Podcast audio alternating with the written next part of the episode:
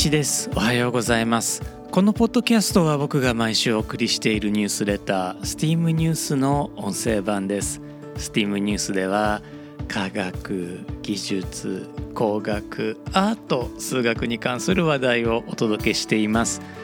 STEAM ニュースは STEAM ボート乗組員のご協力でお届けしています。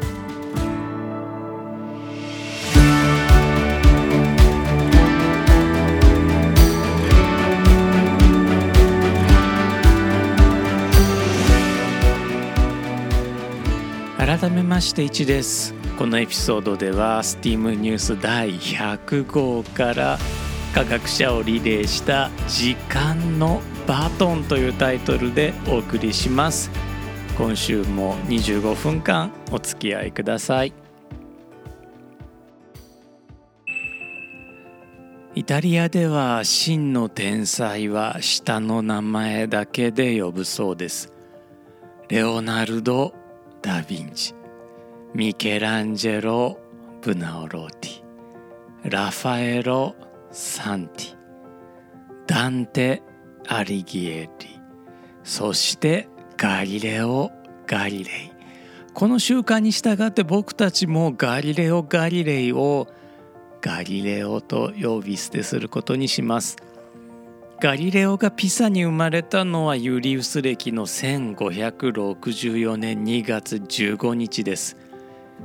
ユリウス暦は1582年10月4日まで用いられその翌日がグレゴリオ暦1582年10月15日となりましたからガリレオは10日間だけ生き急いだことになります。ガリレオはピサ大学で医学を志しますが途中で飽きてしまったのかそれともひょっとしたら学費が尽きてしまったのか4年で中退します。しかしその後数学や現代の言葉でいう物理学を独自に研究し頭角を現しました。彼は25歳で母校ピサ大学に数学の教授として舞い戻っています。これはどうも3年契約だったようでその後28歳でパドヴァ大学の教授になりここで数々の発見を成し遂げています。この間ですねガリレオの父であり音楽理論家作曲家演奏者であったヴィンチェンツォ・ガリレイが亡くなっています。そのためにガリレオの弟ミケランジェロ・ガリレイの面倒も彼は見ています。ミケランジェロ・ガリレイの方はお父さん、えー、ヴィンチェンツォの後を継いで音楽家になっています。そんなガリレオですがパドヴァ大学で落体の研究を行っています。落体というのは落ちる体と書いて落体ですね、まあ、物体がこう地球の中心に向かって落ちていくという現象です。ピサの斜塔から重い球と軽い球を同時に落としたというふうにも語られているのですが実際には斜面上重さの異なる球を転がして実験したと考えられています。いずれにせよ重い球も軽い球も同時に地上に落ちるということを発見しています。これは当時知られていたアリストテレスの重い球の方が早く地上に到達する早く落ちるという主張に反するものでした。また彼は振り子が揺れ幅にかかわらず揺れの時間が同じであることも発見しています。当時はストップウォッチがありませんでしたから自身の脈拍で測ったと言われています。ここら辺は医学を志したガリレオならではの発想かもしれません。1609年ガリレオはオランダで望遠鏡が発明されたという噂を聞いてなんと自作してしまいます。彼は優れたエンジニアでもあったわけですね。ガリレオはこの望遠鏡を使ってとんでもないものを発見します。彼が見たものこれはメールでお送りしているニュースレタースティームニュースの方では画像付きでご紹介していますのでよかったら見ていただきたいと思うんですが彼は望遠鏡を月に向けたんですね。月って神秘的ですよね。えましてガリレオが月を見た1609年17世紀初頭。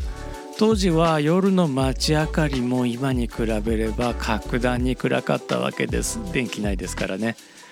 しかも赤みがかった温度の低い炎の色でしたから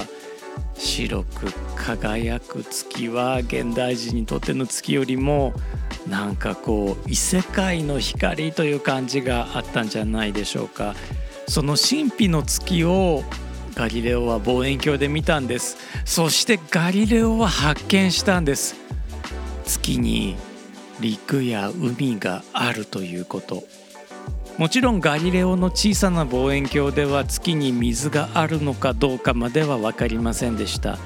しかし海のようなところが見えたんです。天文学者が今でも月の玄武岩でできた平原を海マーレと呼ぶのはこれが理由です。マーレというとね例えば皆さん、えー、ピザを、まあ、ちょっとねあのいけてるいけてるのかどうか分かんないけどもイタリア料理店に行くとピザの名前にイタリア語とか使っていて、えー、海の幸なんていうピザをフルティ・ディ・マーレって書いてあったりとかしませんかね。このマーレ海なんですね。今でも静かの海とか名前にね、えー、海というのが残っているのはこのガリレオが海を見たというのが理由です。ただし、えー、このラテン語で、えー、 mare と名前を付けたのはガリレオの友人であったもう親友と呼んでもいいと思います、えケプラーの命名です。で話を戻すと月に陸や海があるということは月は地球と同じ天体ということになります。これ人類が初めて気づいたことなんです。地球が宇宙で唯一の地面ではないということ。月にも地面があって海があるということ。これ現代に例えて言えばそうですね、えー、地球以外に水と大気のある惑星が太陽系以外にあったということを発見したようなインパクトがあったんでしょうね。1610年ガリレオは望遠鏡で木星を観察します。そして木星を中心に回る4つの月を発見します。この木星の月はガリレオ衛星と呼びます。人類は初めて地球以外を中心に回る天体を発見したんです。このガリレオ衛星あの望遠鏡でね木星を見ると、まあ、タイミングによるんですが綺麗に見ることができます、えー、僕は長崎県の五島列島の鬼岳天文台というところでね、えー、大変空の綺麗な天文台でこのガリレオ衛星を観測したことがあるんですがもう本当にね美しい衛星です。木星自身もねとても綺麗な惑星で僕は大好きなんですがその周りを回る衛星もとても綺麗です。コペルニクスそしてケプラーが唱えていた地動説を信じかけていたガリレオはここに至って確信します太陽が地球の周りを回っているのではなく地球が太陽の周りを回っているのだとなぜならガリレオ衛星は地球ではなく木星の周りを回っているからつまり地球は宇宙の中心である必要がないということを気づいたんですね。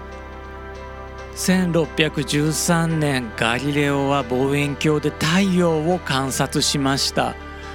これは絶対にやってはいけないことなのですが当時は目を痛める危険性が知られていなかったんです。というよりもガリレオの他に誰も望遠鏡を持っていなかったので太陽を見てはいけないということをガリレオは当然知らなかったわけですね。これはガリレオの無知を責めるわけにはいきません。彼が人類で初めて望遠鏡で太陽を観察したんですから。ともかくガリレオは太陽を拡大してみました。そして太陽には黒点というシミがあることを発見したんです。黒点っていうとまあなんか一つシミがある印象を受けるかもしれませんが僕自身中学生の頃毎日太陽の黒点を観測していました。黒点っていうのは何点かあるんですね。完全無欠であるはずの太陽。全宇宙の中心たるべき太陽に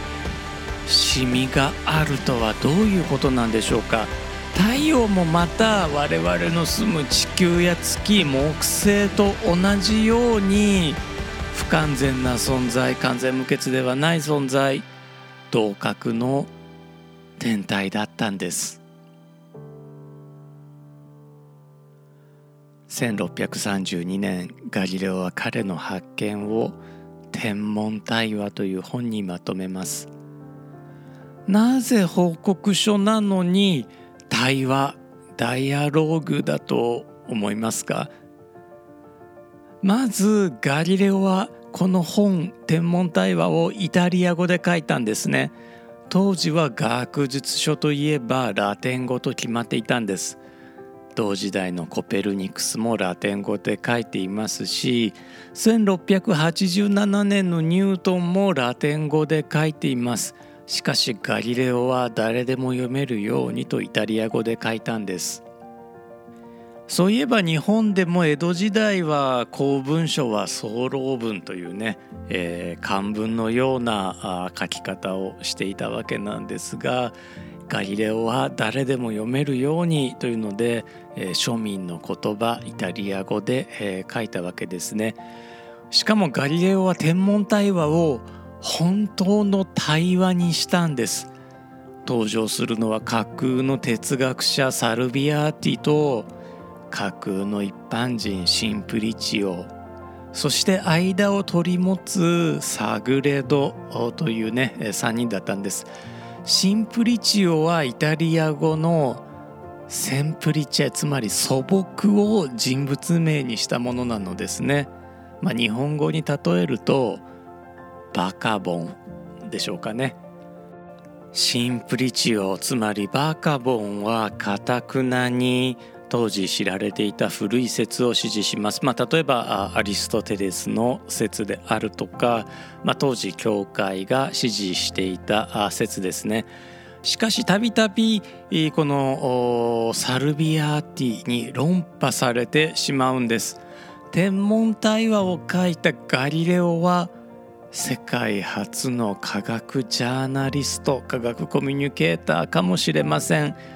最先端の科学を世界で初めて母国語で分かりやすく一般向けに書いたのですから。しかしガリレオは同年ローマ教皇庁から出頭を命じられます。1633年ローマ公共庁からガリレオは有罪の判決を受けてしまいます。理由は諸説ありますがローマ教皇の側近がこのシンプリチオつまりはバカボンとはローマ教皇のことでありますと吹き込んだからとも言われています。ガリレオは以降フィレンツェ郊外アルチェトリの別荘に軟禁されます。フィレンツェの自宅に帰ることは許されなかったそうです。しかもですね太陽を直接見たことがたたって1937年に片目を失明翌年にはもう片方の目も視力を失います。それでも探求心は衰えず最晩年には振り子時計を発明しています。この時、まあ、自身では図面を引くことができなかったので、えー、弟のミケランジェロ・ガリレイそして弟子によって、えー、図面が描かれました。ガリレオの振り子の観察から50年前後が経過していました。そして1642年ガリレオはアルチェトリで亡くなります。異端者として有罪判決を受けたガリレオの葬儀は許可されず正式な葬儀は1737年3月12日まで持ち越されました。ガリレオの死後95年が経っていました。1965年にローマ教皇パウロ6世がガリレオの裁判の見直しを始め1992年ローマ教皇ヨハネ・パウロ2世が裁判の誤りを認めてガリレオに謝罪しました。ガリレオの死後350年の出来事です。ガリレオは後の人類にかけがえのないものを送ってくれました。それは科学という方法です。彼はこの宇宙が数学という言葉で書かれていることを信じました。しかしガリレオはアリストテレスのように数学ポエムにはとどまりませんでした。ガリレオは宇宙を観察して初めて何が書かれているかを知ることができると訴えたんです。彼自身の人生をかけて。ガリレオは振り子の触れ時間がいつも同じ時間になることを発見しています。ピサの教会のシャンデリアを見て発見したとする説もありますがこれは確かではありません。先ほどお話しした通り当時ストップウォッチがなかったのでガリレオ自身の脈拍で時間を計りました。ストップウォッチがなかった時代物体の運動を扱う学問というのは幾何学の一種だったんですね。つまり作図の問題だったんですね。時間が測れないのですから、まあ、正確に測ることができたのは距離だけなのですから仕方がないといえば仕方がないんです。ガリレオは振り子の往復を数えるとストップウォッチになることを発見しそれ以降物体の運動を時間の問題と捉えるようになりました、えー、大雑把に計算すると1メートルの振り子この振り子の重さとか振り子を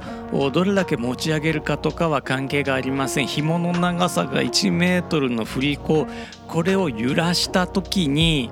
えー、この例えば右から左に揺らしたとすると右端から左まで、えー、触れる時間が1秒です。1メートルの振り子を揺らすと1回1秒です。まあ往復すれば2秒ですね。1メートルで1秒。これ偶然ではありません。メートル法の方が合わせてるんです、えー、振り子のこの紐の長さが1メートルだと振った時に1秒になるようにメートルを考えているんです。ガリレオの発見からおよそ200年がこの時経っていました。この発見めちゃくちゃ大事でというのは重さを正確に測らなくてもあるいは振り子をどこまで持ち上げたかという角度を正確に測らなくても紐の長さだけ正確に測っておけば時間が正確に測れるんです。逆に時間を例えば1日の長さ24時間というのを正確に測ることができればこれは水時計だとか砂時計だとか当時の技術で測ることができるわけですね。それを24分割して、えー、さらにその1時間を60分割して1分を作って60分割して1秒を作ったら、まあ、1秒というのは正確にわかる、えー、ただそれを繰り返し測ることがそれまでできなかったんですがそれに合わせて、えー、1回の周期があ、まあ、往復で2秒になるような片道1秒になるような振り子を作ればその振り子の長さを割り出せば世界中どこに持って行っても正確なストップウォッチを作ることができるということです。これ厳密に言うと、えー、地球の重力加速度というのは場所によって異なるので、えー、正確なあ長さあるいは正確な1秒ということは言えないのですがあまあこれでも十分なあストップウォッチにはなったわけですね。ガリレオが空間に加えて時間というものを彼が創始した科学というものの中に埋め込んだわけですアイザック・ニュートンはそれぞれを絶対空間絶対時間と呼びました。空間と時間は独立に過去から未来まで普遍に存在すると仮定したんです。